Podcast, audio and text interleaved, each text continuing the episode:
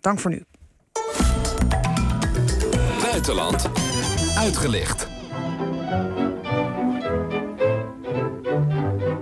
Ik sla hem op zijn hoofd, ik trek hem aan zijn staart. Ik gooi hem in het vuur en veeg hem van de kaart. Wie is er bang voor de boze wolf? Boze wolf, boze wolf. Wie is er bang voor de boze wolf? Ja, ook de muziekliefhebber komt aan zijn of haar trekken vandaag bij Bureau Buitenland. We kennen hem onder andere van zijn slechte reputatie onder biggetjes, de wolf. Ook in Noord-Macedonië zijn sommigen hem liever kwijt dan rijk. Daarover aan de telefoon Arja van den Berg, kenner van het land. Wie eh, heeft het daar in Noord-Macedonië op de wolf voorzien? Nou ja, hij is niet zo populair, hè? nergens eigenlijk. Maar hij is wel heel belangrijk voor de natuur. Wat er, wat er aan de hand is, is dat uh, Noord-Macedonië eigenlijk relatief een van de grootste wolvenpopulaties van de regio heeft. De schatting ligt op zo'n 400 wolven.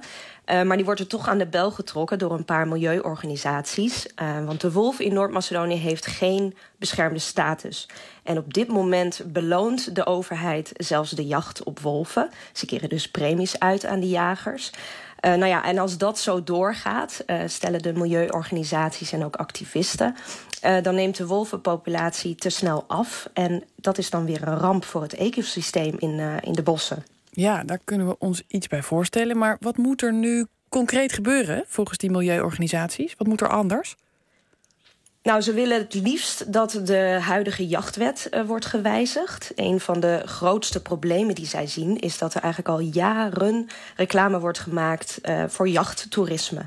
Dus eigenlijk heel veel buitenlandse jagers uh, die zelf geen beperkingen kennen in hun land, of die beperkingen kennen in hun land, die komen dan naar Noord-Macedonië om op die wolf te jagen die daar niet wordt beschermd.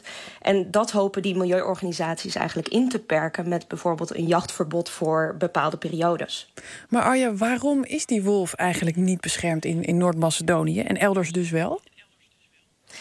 Nou, het, is zo dat voor sommige uh, Europese landen uh, het mogelijk is om af te wijken van de algemene beschermingsstatus van de wolf. En die is internationaal vastgelegd in een verdrag, het verdrag van Bern. En ja, sommige landen doen dat dus, die nemen die vrijheid. Uh, Bulgarije bijvoorbeeld, Slovenië, maar dus ook Noord-Macedonië. En dat komt omdat de wolf vee doodt en, en boerderijdieren. En het ministerie van Landbouw die vindt eigenlijk dat met de jacht het aantal wolven op het juiste niveau wordt gehouden. Hmm. Dus daar ligt de discussie. En je had het over die premie hè, die jagers krijgen. Ja, een beetje ja. cru om zo te vragen, maar wat, wat, wat krijg je voor een dode wolf in Noord-Macedonië? Nou, zo rond de 50 euro. Dus dat is ook niet superveel eigenlijk. Maar uh, voor daar wel. Hmm. En dus is de wolf, uh, ja, um, een, een, een prooi voor velen in Noord-Macedonië. Hartelijk dank voor jouw uh, uitleg, Arja van den Berg.